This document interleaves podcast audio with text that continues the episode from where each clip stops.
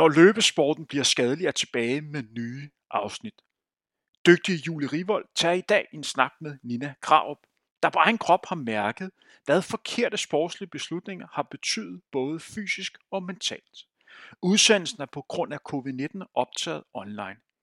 Som I kan høre undervejs, har det været en hård periode for Nina. Hvilket det egentlig stadigvæk er, og man kan også høre det på Nina undervejs. Frontrunner ønsker at belyse en problemstilling i dansk løb. Vi ønsker ikke at placere et ansvar, men blot konstatere, at der er behov for en ændring, for at undgå, at noget tilsvarende kommer til at ske igen. Ellers er vi bange for, at man kommer til at miste mange talenter i fremtiden, hvilket vil være meget ærgerligt. Til sidst vil vi understrege, at vi her på Frontrunner tror, at sportslige resultater og velvære går i hånd i hånd. Over tid kan du som led ikke præstere optimalt, hvis du ikke har det godt. God fornøjelse med dagens udsendelse, og stor tak skal lyde til Nina Krab, fordi hun har mod og lyst til at dele hendes historie. Velkommen til endnu et afsnit af Frontrunner-serien, når løbesporten bliver skadelig. Dagens afsnit handler om overtræning og hvilke konsekvenser det har både fysisk, men også for ens hverdag, studieliv og sociale liv. Og med som gæst har vi dig, Nina Kraup. Velkommen til. Tusind tak. Nina, vi er endnu inde i endnu en corona-lockdown, og af samme årsag, så sidder vi to ikke sammen over for hinanden, vi sidder sammen hver for sig, faktisk i, i hver, hver sin landsdel. Du sidder i Aarhus, har jeg forstået, og jeg sidder midt på det befolkede og i dag øh, solskinsrige Nørrebro i København. Hvordan, Nina, er, er du påvirket den her coronasituation, og hvordan ser din hverdag ud lige nu? Um, jeg er meget påvirket af den her corona. Um, jeg lige nu har ikke noget arbejde. Um, jeg er sådan hjemsendt. Jeg arbejder nemlig i Fitness World, så ja, der sker ikke så meget udover, ja, at man kan gå og træne og, og sådan lidt lige nu. så hvordan ser sådan en, en almindelig dag ud for dig? Ja, det er træning og slappe af, og så har jeg heldigvis en masse tid til at være sammen med mine venner. Det er godt at høre.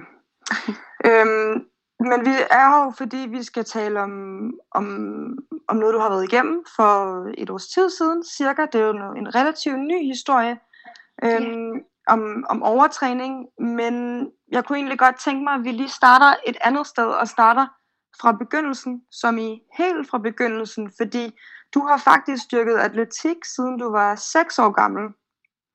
Øhm, vil du ikke lige prøve at starte med, hvordan du er kommet ind i atletikken? Øhm, jo, jamen, ja.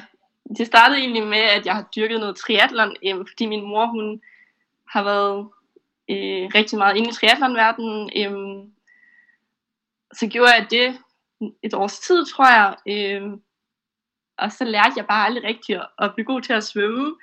Så det var egentlig løb, jeg gik med. Øhm, og så tog hun mig med en dag til atletik, og så lige siden, så har jeg bare været grebet af det. Og hvis du så tænker tilbage på de her barndomsår og de her tidlige teenageår, hvordan husker du dit forhold til atletikken der? Altså hvad er det for nogle oplevelser og minder, der står tydeligst frem? Øhm, jamen, jeg har rigtig gode minder med atletik øhm, fra min barndomsår. Jeg har haft et rigtig sundt forhold til det øh, altid. Øhm, ja, det både gennem folkeskolen og gymnasiet, synes jeg. Øhm, hvor altid haft sådan meget overskud, også ud over min træning til både at sådan passe min skole og være sammen med mine venner og min familie. Øhm, så føler jeg, at jeg havde en rigtig god balance i mit liv. Øhm, og så var jeg meget struktureret også, øhm, som jeg synes også, det gav mig rigtig meget. Øhm, og så noget af det, jeg måske sætter meget stor pris på dengang, det var også, at jeg gennem gymnasiet også var sådan en eliteidrætsordning, øhm, som gjorde, at jeg også havde rigtig gode muligheder for både at koordinere min skolegang og min træning. Øh, og det har givet mig rigtig meget. Øhm, ja, og så fik jeg også meget igennem det en professionel hjælp til at strukturere min hverdag. Mm-hmm. Nu siger du, at, at du har været på en eliteordning i, i gymnasiet, men hvornår er det, du sådan for alvor begynder at løbe? Fordi vi, nu vi sådan snakket lidt diffust helt fra du var 6 år til gymnasiet. Og sådan, hvordan ser, ser din teenage ud, fordi der, og ud, fordi der er sådan en progression i, hvor, hvor, hvor meget du ligesom øh, løber? Ja, altså det er jo nok det der med, at jeg kommer fra en meget aktiv familie, og min mor jo har dyrket rigtig meget sport på et højt plan igennem mit liv, så det har også altid været min drøm at, ligesom at blive lige så god, som min mor hun var. Øhm, ja, så har det jo ligesom ligget lidt i korten, at jeg også selvfølgelig også skulle begynde. Øhm, ja, og så, så, ja, så fandt jeg jo egentlig bare ud af, at jeg også brændte for det øhm, på samme måde, som hun gjorde, ligesom det der med, at det er simpelthen fedt at, at konkurrere og kunne blive bedre. Øhm, så jeg begyndte nok for alvor, dengang jeg var sådan 12 år, tror jeg, sådan, med at deltage til en hel masse stævner, hvor jeg fandt ud af, at det her, det, det er rent faktisk god til, øh, og det vil jeg gerne blive bedre til, og så ligesom se, hvad det kunne føre til. Så kommer der på et tidspunkt, hvor løb ligesom bliver, bliver mere ambitiøst, du nævner det allerede selv. Hvorfor, hvorfor er det, det bliver sådan mere ambitiøst, og hvad er det, der, der det giver dig at bruge så meget tid og energi på den her sport? Øhm, jeg har faktisk svært ved at sådan, tænke tilbage på, hvornår det sådan blev seriøst for mig. Øhm, men jeg tror, det må sådan have været i slutningen af 8. klasse, øhm, fordi i 9. klasse der tog jeg nemlig på, på efterskole, øh, på Vejle Idræts Efterskole, på sådan en atletiklinje. Øhm, så jeg tror, det var sådan her omkring, øhm, det sådan gik op for mig, at, at løb, det var bare det, jeg ville. Øhm, jeg selvfølgelig også i den periode, at jeg var god til at løbe, og jeg kunne se, at jeg hele tiden blev bedre. Øhm, jeg er også bare jeg er den type person, at hvis jeg har besluttet mig for noget, så gør jeg det også 110 procent. Øhm, og så grunden til, at jeg nok også er blevet ved og ved og ved, det er fordi, at løb har givet mig en selvtillid. Øhm, og det er nok også noget, jeg ser tilbage, med, tilbage på øhm, som noget af det. Øh, ja, der har, du, der er rigtig godt. Kan du uddybe det her med, at løbet giver, giver selvtillid? Hvad, hvad betyder det? Jamen, det betyder, at når jeg sådan kom til træning, så, um, så elskede jeg bare at give den gas og ligesom vise, hvad jeg kunne, fordi det var, sådan, det var det, jeg var rigtig god til. Jeg har lige sådan, øh, i folkeskolen gik jeg ikke så meget op i skolen, øhm, så det var mere sådan til atletiktræningen, hvor jeg sådan kunne vise, at det her det er jeg god til, øh, og det var ligesom også det, der drev mig og gjorde, at jeg gerne ville nå mere og forbedre mig. Øhm, så det er sådan der, jeg ligesom var i mit S. Fornemmer jeg, at det også har været en, en høj grad af sådan en, en identitetsfølelse af, at det var det, der ligesom måske både var dig, men også gav dig værd? Ja, lige præcis. Jeg har egentlig nok altid identificeret mig selv som en, som en løber. Vi spoler lidt tiden frem til år 2019. Fordi der tager dit forhold til løb lidt af en drejning. Hvad er det, der sker øh, i 2019? I min 2019, der skiftede jeg atletikklub til Aarhus 1900. Øhm, det gjorde jeg faktisk 4-5 måneder før jeg sådan rigtig flyttede derop. Øhm, men jeg har egentlig vidst i lang tid, at jeg skulle flytte her ja. til Aarhus. Ja, jeg afbryder dig lige, fordi du bor i Aarhus nu, men, ja. har ikke, men er flyttet til Aarhus fra... Ja, så du er fra Esbjerg, men er, flytter i 2019 til Aarhus, og yes. flytter den forbindelse også klub til, til Aarhus 1900. Lige præcis. Øhm, ja, øhm, altså den periode, øhm, jeg så boede i Esbjerg og trænede i Aarhus, eller var tilknyttet atletikklubben i Aarhus, der, der trænede jeg egentlig bare selv øhm, hjemme i Esbjerg og lavede mine, mine egne træningsprogrammer. Øhm, og jeg har altid haft sådan en idé om, hvor meget jeg bør træne, og hvilken mængde og, og intensiteten. Øhm, så i den periode, der havde jeg ikke rigtig noget pres øhm, fra nogen trænere, øhm, men havde selvfølgelig en del støtte fra min træner hjemme i Esbjerg. Øhm, og det er faktisk også i den her periode, jeg sådan løb mine hurtigste tider øhm, på 800 meter, som var min primære distance. Øhm, og ja, da den sæson forbedrede jeg mig faktisk 8 sekunder øhm, på 800 meter, som jo er rimelig meget øhm, på en 800 meter øhm, på et år. Øhm, og så der så blev det sådan set sådan lidt en mulighed for mig også måske at kunne kvalificere mig til nogle større internationale stævner, hvis jeg bare lige forbedrer mig par sekunder mere. Øhm, ja, så, så lidt efter det, så kom der lidt nogle, nogle forventninger, og ja, klubben måske gerne ville have mig med til nogle større stævner, så jeg også, også kunne vise, øhm, hvad det var, jeg kunne. Øhm, men så fik jeg heller ikke rigtig i den periode sådan, sådan nogle former for, for hverken støtte eller hjælp fra klubben eller fra nogle trænere. Øhm, så derfor så stod jeg meget sådan på egne ben øhm, med min træning. Jeg tror lige, jeg, sådan, jeg, holder, jeg holder, sætter bremsen lidt i og, og forholder, holder os lidt tilbage i den der tid, inden du rigtig flytter til Aarhus 1900. Øhm, hvor, hvor meget trænede du, inden du lige inden du, øh, du flyttede til Aarhus 1900? Inden jeg flyttede til Aarhus 1900, der trænede mm. jeg... Jamen, jeg trænede seks gange om ugen. Øhm, og det var både løb og styrketræning, så det var... Um, det var ikke så meget, jeg trænede dengang. Øhm, men det, det fungerede super fint for mig. Altså, de her træningsprogrammer i hånden, og du ser, hvad alle de andre træner, og din, din træning ændrer sig så hurtigt til at være så meget. Hvad, hvad, hvad, da, du så er, da du er i det på det tidspunkt, hvordan, hvad tænker du om at øge din træning så meget? Hvordan ser du på det på det tidspunkt?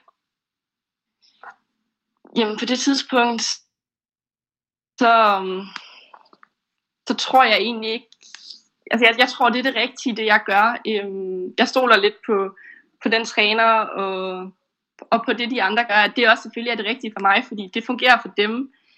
Øhm, så jeg bliver måske lidt sådan blind og glemmer lidt, hvad er det, jeg kommer fra, hvad, hvor meget jeg er vant til at træne, og så, så håber man jo på, at, ja, at den træning så også passer til en, og man kan holde til det. Øhm, og jeg havde jo heller ikke rigtig nogen skader, eller havde ondt nogen steder, så det gjorde jo også bare, at det var nemmere at bare fylde på øhm, hele tiden, fordi min krop den jo bare tog imod til at starte med. Hmm. Hvor mange kilometer kom du op og løbe om ugen? Nu spørger jeg bare, for vi kan blive sådan lidt mere konkrete. Øhm, jeg var oppe og løbe 140 km øhm, om ugen, øh, og så fokuseret på jo selvfølgelig at løbe 800 meter. Øhm, så det var rigtig mange kilometer i forhold til, at det var 800 meter distancen, jeg satsede på. Og hvor mange kilometer havde du været vant til at løbe om ugen for inden, der, inden du flyttede til Aarhus? Jamen, jeg havde været vant til at løbe 60-70 km om ugen inden. Okay, det er godt nok også noget af en, noget af en ændring. Øhm, yeah. Jeg skifter lige spor igen lidt, fordi da du flytter til Aarhus, der fortæller du mig også, at du også begynder at give afkald på noget af det sociale liv og de andre ting, du havde ved siden af sporten. Og det giver jo måske meget god mening, når man hører, at, at du også har fordoblet din træning. Fordi der er kun 24 timer i døgnet. Øhm, var, var det noget, du bevidst fravalgte, eller var det noget, der bare lidt skete, uden du lagde mærke til det? Altså undervejs, der lagde jeg ikke rigtig mærke til det, øhm, for jeg var sådan meget grebet af selvfølgelig at, at blive en bedre løber, øh, og jeg var sådan villig til at opgive øh, hvad som helst for det. Øhm, så jeg tror sådan først, det gik rigtig op for mig, at jeg var havnet i overtræning, som jeg jo så øhm, var endt i. Øhm, det, det var der, det sådan gik op for mig, at jeg faktisk gået glip af, af rigtig meget i den her periode, og givet afkald på meget. Jeg selvfølgelig jo både det sociale og studielivet, og ligesom også det her med at være ung og gå i byen, og jeg havde ikke rigtig andre hobbyer øhm, dengang, øhm, så det var ligesom løb, der fyldte alt. Så det var også, ja, det var der, det gik op for mig, at der er faktisk også andet i, jo bare end at være en god løber. Og når du siger, at det var der, det gik op for mig, så er det fordi, du i marts måned i 2020, så sent som 2020, rammer ind i den her overtræningstilstand. Kan du ikke prøve at beskrive, hvad er det, der sker henover vinter og forår 2020? Jamen, det, det sker sådan set meget pludseligt. Øhm, fra den, den ene dag til den anden dag, jeg, jeg træner, jeg, jeg, går, jeg løber de der 140 km om ugen, øhm, men så er der en eller anden dag, hvor jeg bare får meget ondt i min krop. Øhm, jeg er slet ikke i stand til at komme afsted. Øhm, det ender sådan set bare med, at jeg, jeg ligger mig i min seng øhm, og bare mega sulten og fryser og har ondt, har ondt i hele min krop. Øhm, og jeg bare ikke kan komme, komme ud af sengen igen. Øhm, og så går det egentlig bare op for mig, at, at jeg bare ikke kan holde til det længere. Øhm, det er som om min krop, den, den bare siger fra til sidst. Øhm, Hvornår, hvornår sådan rent tidsmæssigt befinder vi os lige nu? Der befinder vi os i, i februar måned, midt februar måned. Så vi er sådan lige en indendørs sæson. Lige præcis, jeg var også jeg var klar til at stille op til, til store DM og DM Ungdom, øhm, som jeg må jo give afkald på. Og hvad, hvad sker der så for, du, for den her dag, hvor det er så meget pludseligt, at du, du siger, du, du, du er træt, og du fryser, og du er sulten, og du, kan ikke, du har ondt. Hvordan ser den kommende tid ud derefter?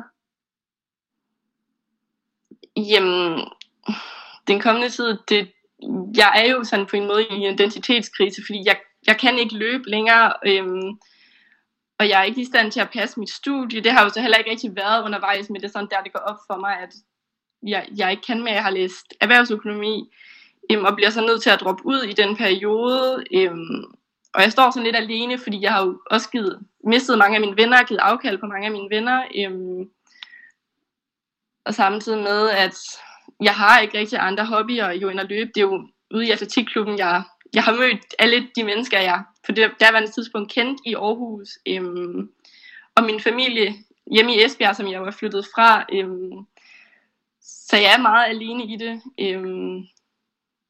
Så du står faktisk en, i en by, du kun har boet i i et halvt år, og du har mange af dine, dine gamle venner tilbage i Esbjerg, og din familie er også i Esbjerg.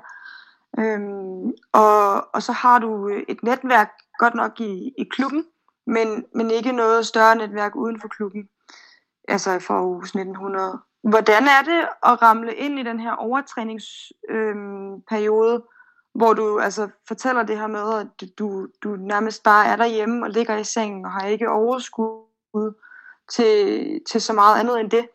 Hvordan har du nogen, som du kan tale med og kan hjælpe dig på det tidspunkt?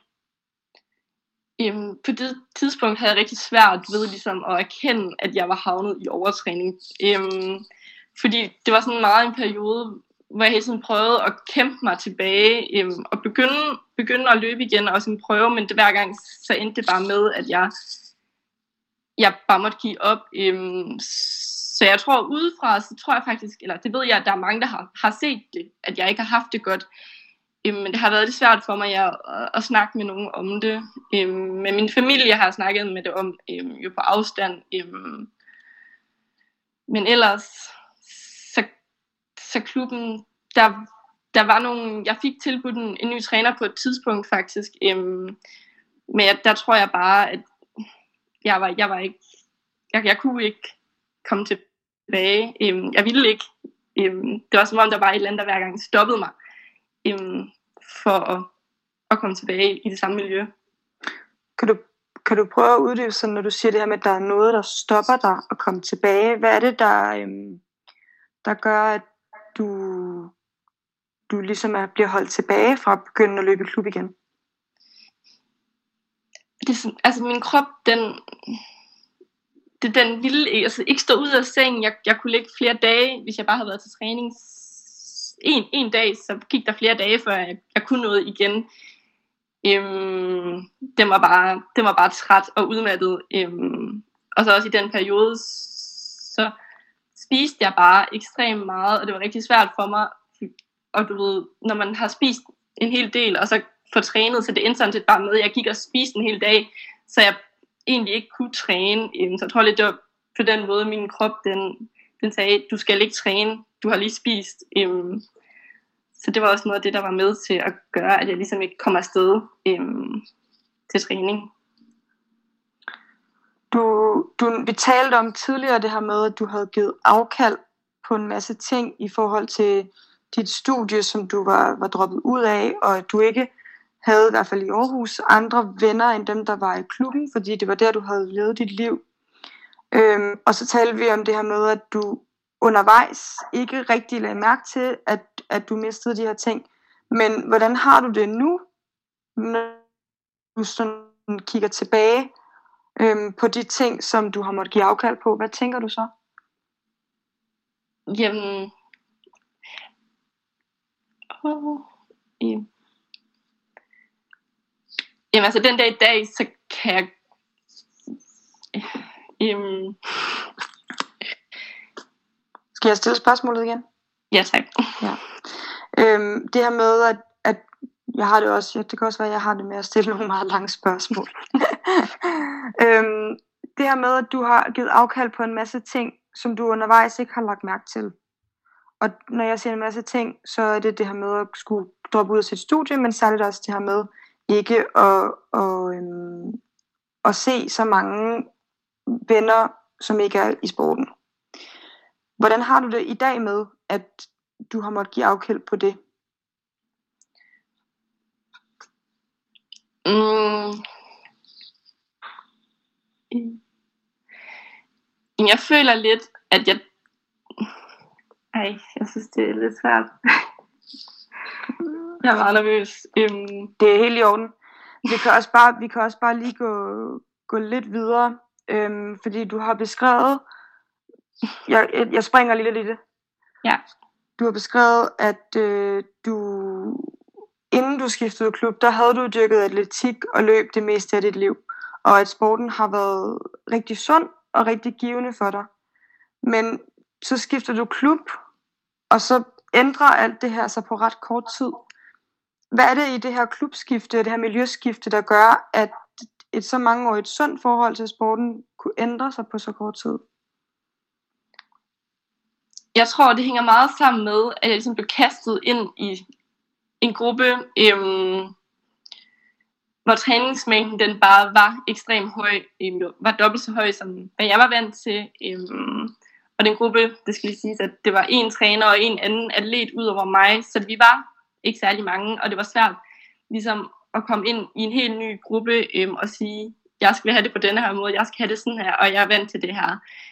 Øhm, så jeg følte lidt, at det her program, jeg trænede efter, det var ligesom lavet på forhånd, øhm, og det passede ikke rigtigt til mig. Det var ikke tilpasset efter, hvad jeg kunne, og hvad jeg præsterede.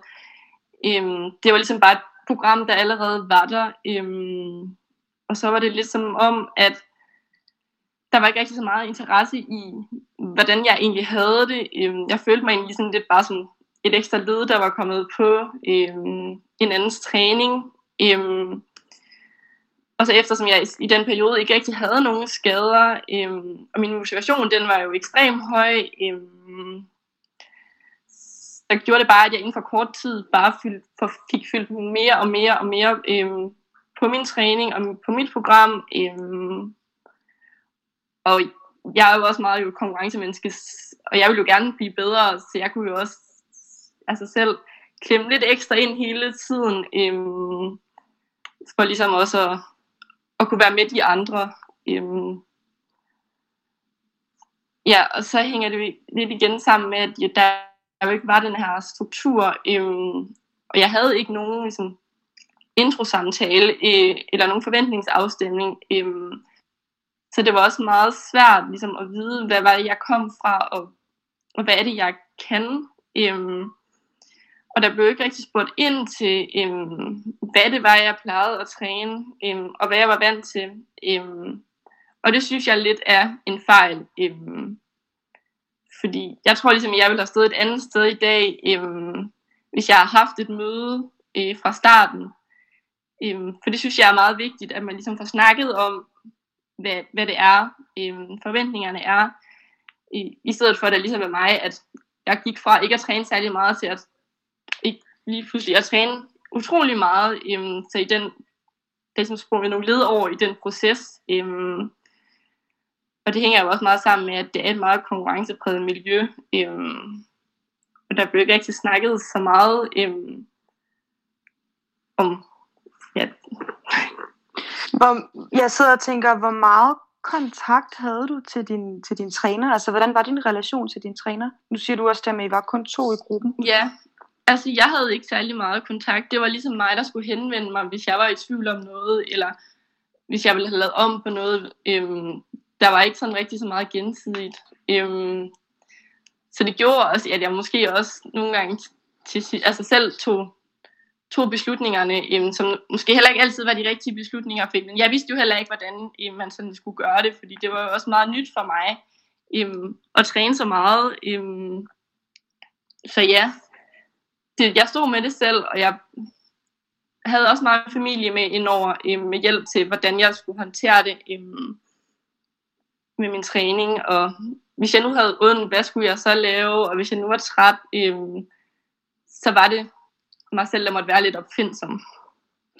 Nu nævner du blandt andet det her med din familie, og ja, hvad hedder det, øhm, da du, hvis du sparer med dem, og også med, med andre i klubben, er der nogen, der på det her tidspunkt hen over efteråret 2019, hvor du øger din, din træningsmængde så meget, er der, er der nogen, der udtrykker en bekymring for, for din træningsmængde?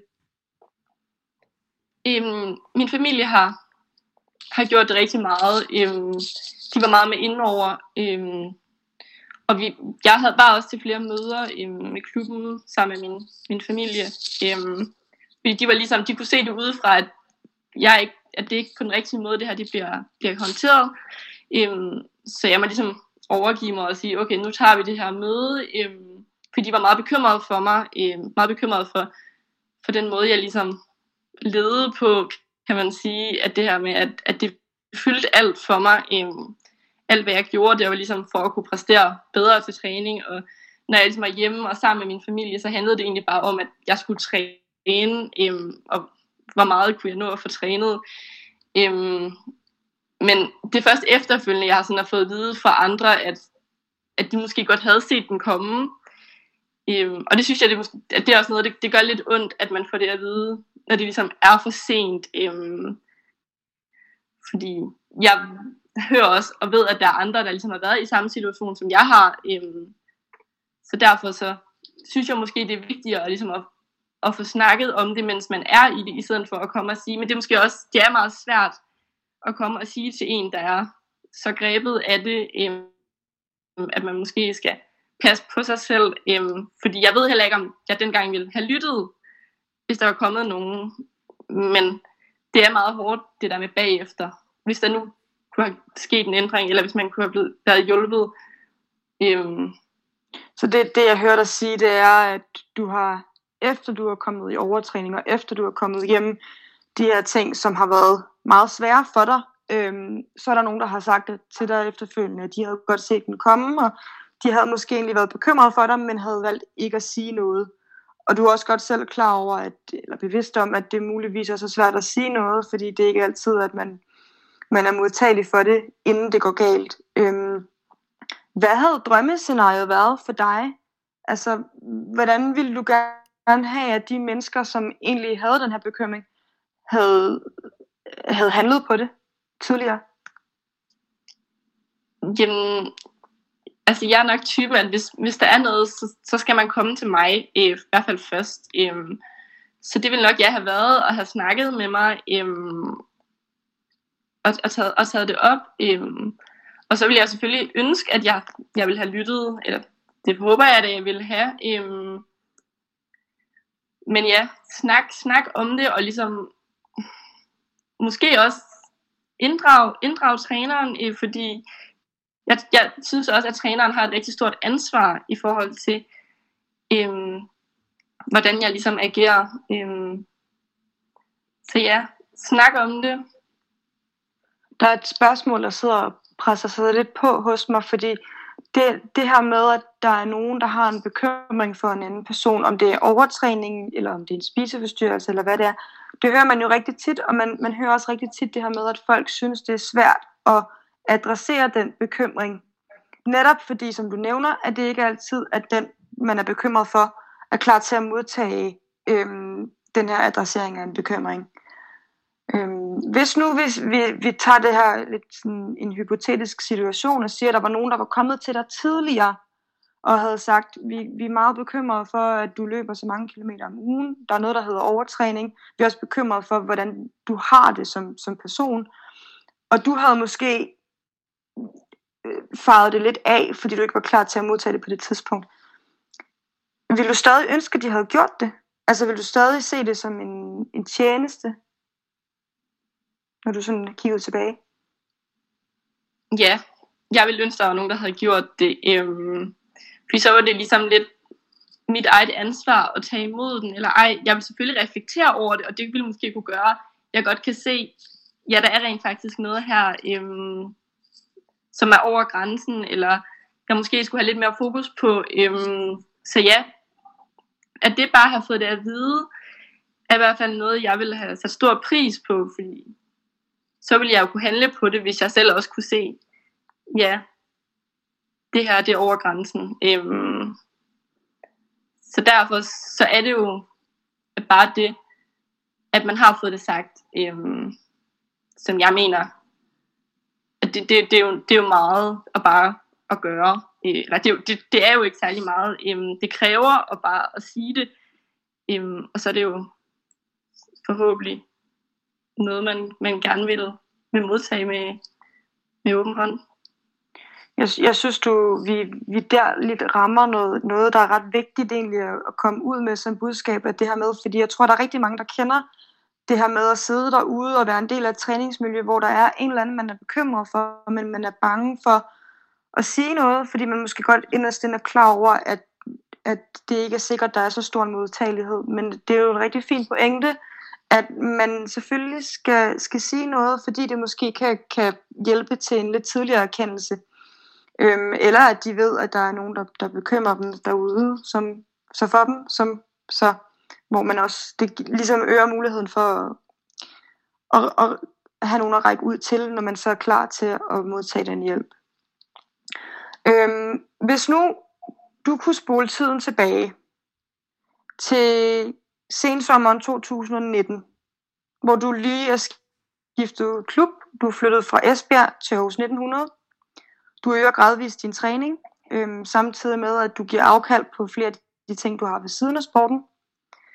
Med den viden, som du sidder med i dag, hvad vil du gerne sige til Nina fra efteråret og sensommeren 2019, der står i den her situation? Ja, mit nutidige jeg vil nok have sagt til mit datidige jeg, at jeg skulle holde bedre fast i mig selv. Altså, det jeg kom fra, det skulle jeg måske have taget lidt mere med over i det nye. Øhm, fordi fra den ene dag til den anden dag, der var det lidt som om, jeg bare lagde hele mit liv i en helt ny klubs hænder. Øhm, og jeg satte ikke rigtig spørgsmålstegn ved noget, og jeg stolede bare tryk på, at det var selvfølgelig det korrekte, det jeg gjorde. Øhm, så der skulle jeg måske have tænkt lidt mere over, er det nu det rigtige?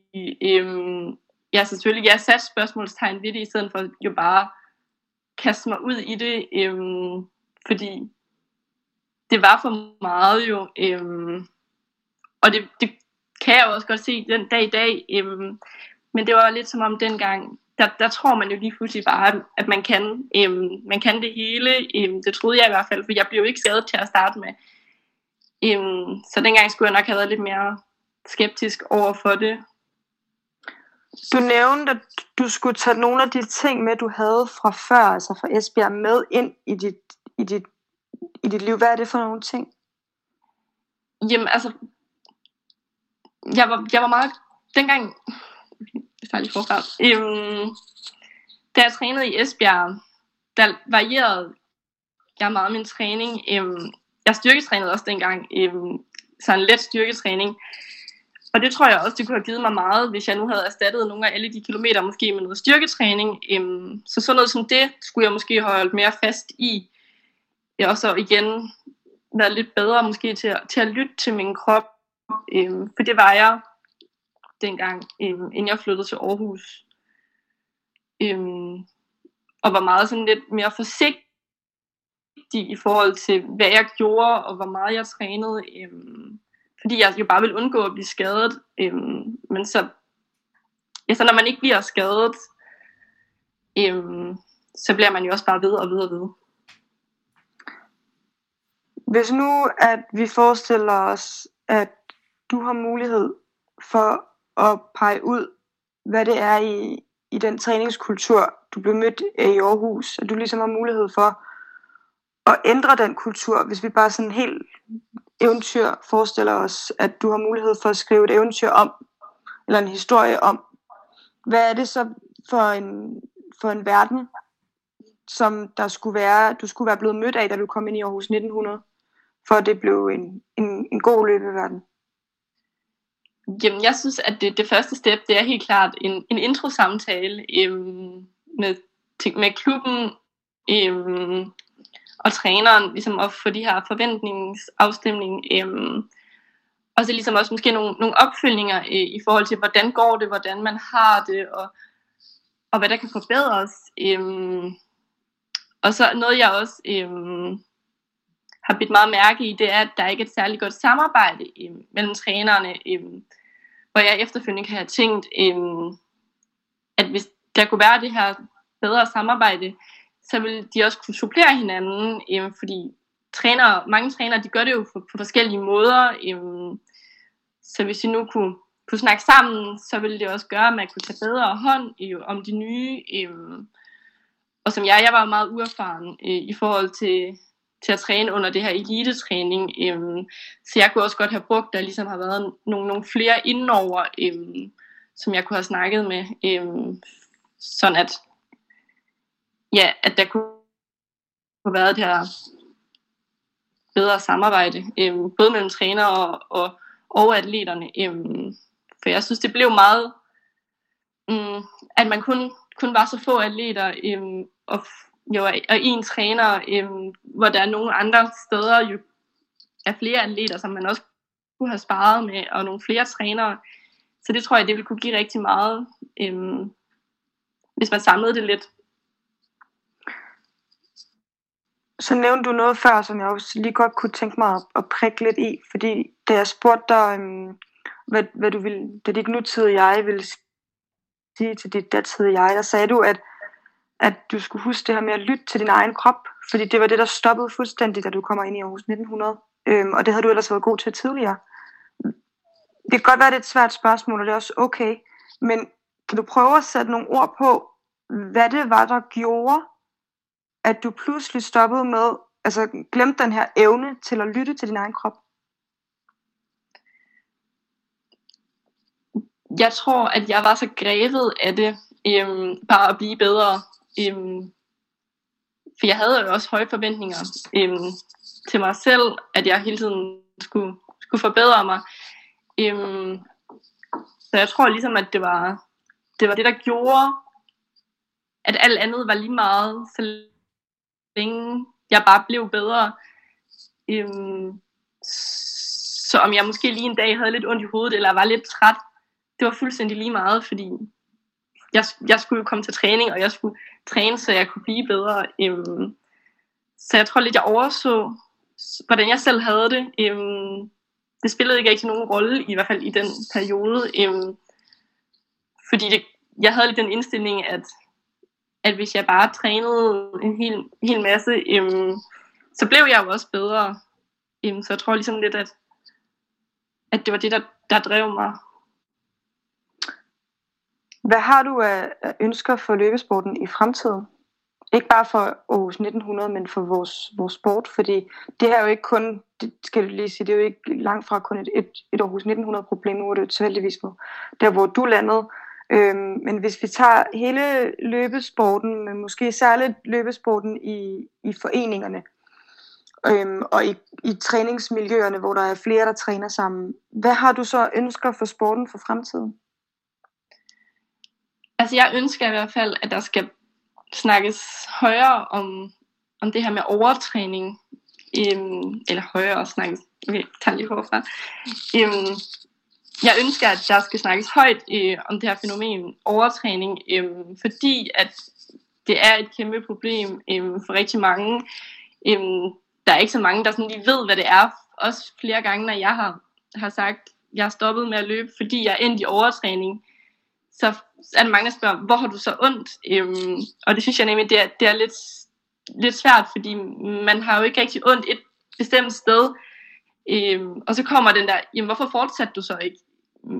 men det er bare ikke sådan, altså det fungerede for mig, øhm, så jeg tror, at det ville blive rigtig godt, hvis vi, vi snakkede mere om, om det her overtræning, og ligesom sat fokus på, at, at det er et kæmpe problem, øhm, og det er ikke noget, vi ved nok om. Det ville blive rigtig godt, hvis vi, vi snakkede mere om, om det her overtræning, og ligesom sat fokus på, at, at det er et kæmpe problem, øhm, og det er ikke noget, vi ved nok om. Der, der ligesom understreger, at det her ikke er et, et problem, der begrænser sig til dig. Det er, vi har jo faktisk lavet en, en udsendelse tidligere på Frontrunner, i, også i den her Når løbesporten bliver skadelig serie, med Marie Ågaard Poulsen, øhm, som også har været ramt af, af overtræning. Øhm, jeg tror, det er det tredje afsnit i serien. Det ligger tilbage fra, fra maj måned. Og Marie nævnte nemlig, at hun havde mange af de samme oplevelser som dig i forhold til de spørgsmål, som folk stiller, og de, den uforståenhed, man bliver mødt med.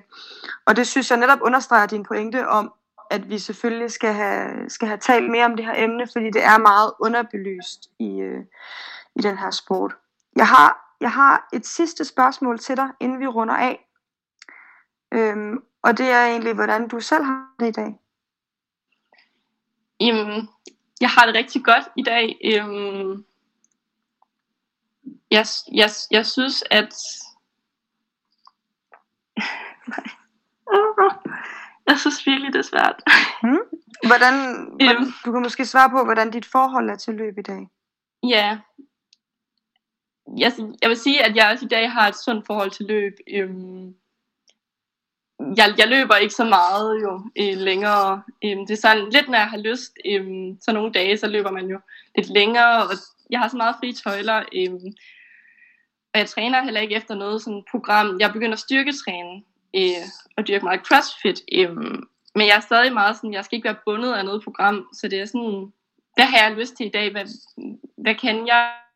Øh, så jeg har egentlig fået et meget sundere øh, forhold til, til sport, og begyndt at tænke meget mere over, hvad kan jeg holde til, og, og hvad vil min krop? Øhm, ja, og så er jeg også lige øhm, startet som personlig træner i Fitness World, øhm, for ligesom også ja, at, at hjælpe andre øhm, på vej til... Øhm,